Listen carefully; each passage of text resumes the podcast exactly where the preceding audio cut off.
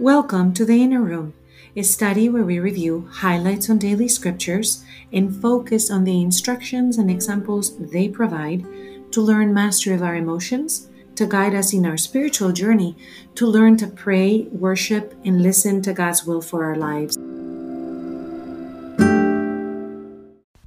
Have you ever thought of Abraham as a soldier?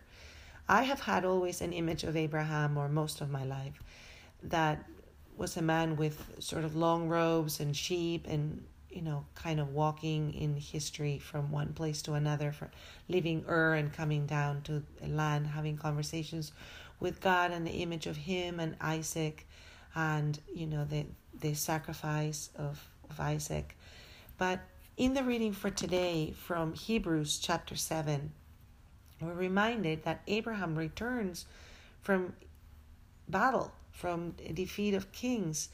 And I'm reminded that when we read the Bible with detail and in depth, sometimes we have to question our own assumptions and our own images of what we must might have seen a particular character being or doing.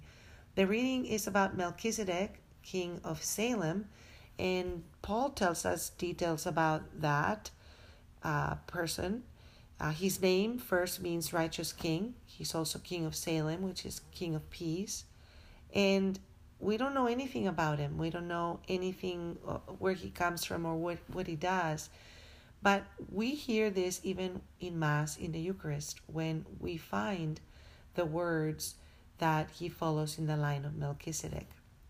We have to think of the tremendous moment this king is bringing bread and wine to Abraham and it is such a beautiful foreshadowing, as we said a couple of days ago, of the Eucharist that he has become so important because in that foreshadowing of catering and honoring Abraham, who has been chosen by God and also has been made the father of many nations, and God establishes a covenant with him, we have great hope that that bread and that wine of the Eucharist that Jesus will take up to establish the new covenant, as Jesus tells us.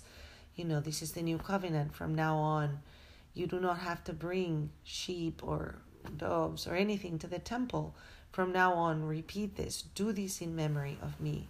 Bring the bread and the wine. And this tremendous foreshadowing of Melchizedek is very beautiful on the day where we are having the inauguration of the new president of the United States because we remember that the passing of the world, the things of the world that pass, are always placed against the background of the eternal covenant that God has made with us. And no matter how we feel today, whether we're super excited or whether we're super depressed, wherever we are in our feelings for what's happening in politics, let us bring them into this line of the priests of Melchizedek because Paul tells us, You are a priest forever according to the order of Melchizedek. And that foreverness of the gospel is what gives us hope. We will be people that contribute to whatever is going to bring peace and joy and fruitfulness to the country. In Psalm 110, we are reminded on verse 4 You are a priest forever in the line of Melchizedek. The Lord has said, Sit at my right hand till I make your enemies your footstool.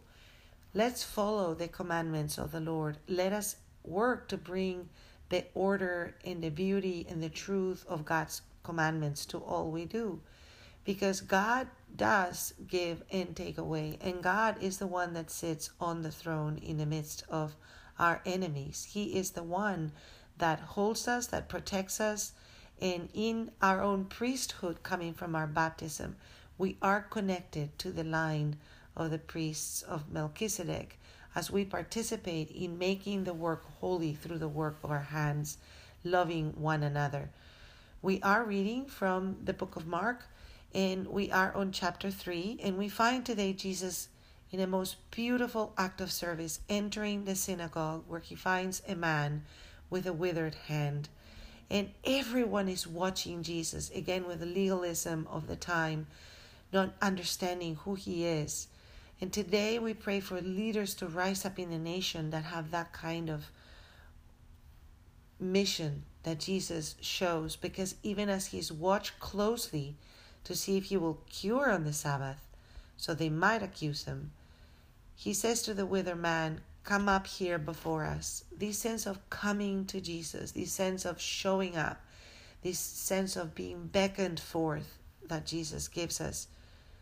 He's going to ask us a question, ask a question of the Pharisees. Is it lawful to do good on the Sabbath rather than do evil, to save life rather than to destroy it?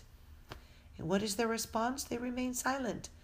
They have they're harboring motives in their heart that are not good. And what is Jesus' response? He looks at them with anger.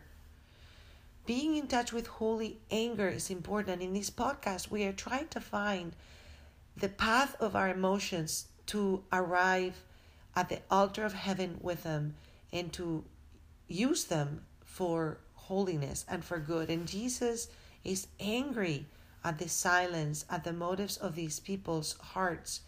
And at the same time, he is grieved. So the hardness of their looks is meant to cut through, to cut through, to call them forth, because then he has grieving feelings, because he can see right through their eyes at the hardness of the heart. And Jesus says, Stretch out your hand He's telling you and me, brothers, sisters, friends, stretch out your hand so that it may be restored. And it is restored in that moment. And everybody immediately goes out not to praise God, not to thank God, not to break open the heart in vulnerability, but to plot against God, God Himself, to plot against Jesus, to put Him to death. So we come to the altar of heaven, Father, with hands stretched out, with any part of our being that is withered, Father, with any part of our being that needs your touching, healing touch. May, Father, your Holy Spirit come and make the parts of our life that are rough, that are altered, that are not aligned, stretched in front of you to receive your grace.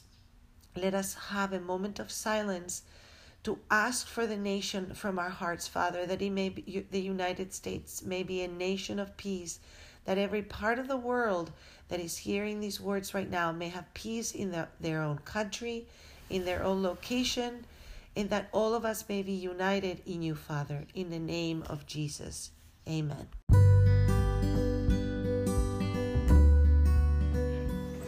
Hello, this is Sofia Fonseca de Niño, and I welcome you to this inner room you can find us on Facebook, Twitter, and Instagram under the Inner Room Emotions in the Bible. And we would love to hear your questions, your ideas, or your comments. Thank you for joining us today.